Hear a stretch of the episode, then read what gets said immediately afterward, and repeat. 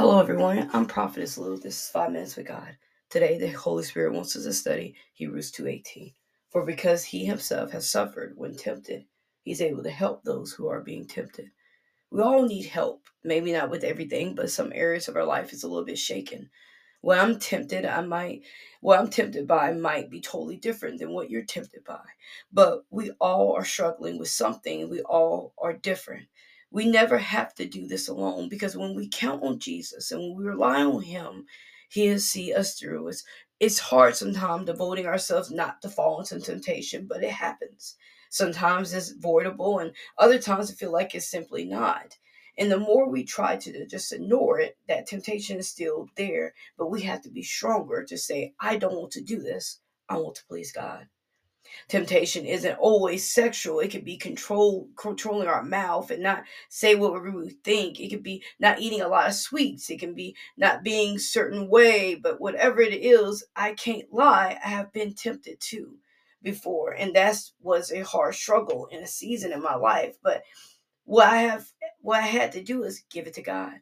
He's waiting to help us overcome it. That's why the verse says today, He Himself has suffered when tempted. He's able to help those who are being tempted. He's able to help us during our time. He's able to see us through during our hurtful time. But we have to be willing to not do what the enemy tempts us to do. We have to say, I refuse to follow my flesh to stop me from living a holy life. It's a daily struggle and an uphill battle. But if you're willing to climb the hill and you're willing to fight the battle, Jesus will do it with you.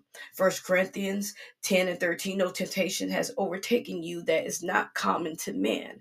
God is faithful and he will not let you be tempted beyond your abilities. But with the temptation, he will always provide the way of escape that you may be able to endure. The Bible verse tells us that God won't let us be tempted beyond our ability to say no. This verse also tells us this that He will give us a way out so we won't suffer. But a lot of times we are consumed with temptation, so we don't see the door. We just we just see the road instead of walking down that road of temptation opens the door to freedom. That the road of temptation, but it doesn't open the road to freedom with God. God loves us so much that He doesn't want us to suffer. He wants us to prosper. He doesn't want us to be afraid. He wants us to be brave. We have to choose what will we do. Second Timothy 2 and 9 says this Then the Lord knows how to rescue the ungodly from trials and to keep the unrighteous under punishment until the day of judgment.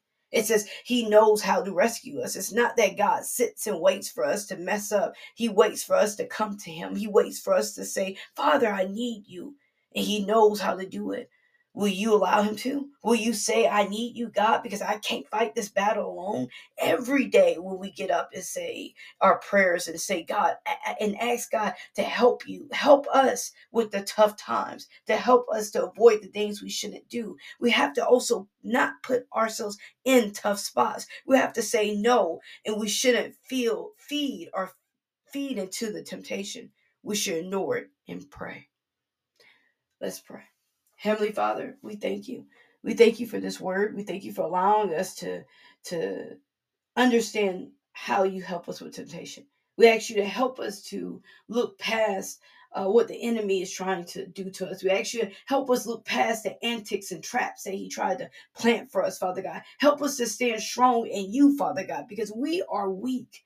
But with you, we are strong. And we thank you for your power. We thank you for your grace. We thank you for your mercy. We thank you, Father God. Father God, we ask you today any temptation that comes our way, open our eyes so we may see the way out. Father God, if it's anything in our life that we're doing to, to feed into the temptation, Father God, help us not to do it. Help us to avoid it.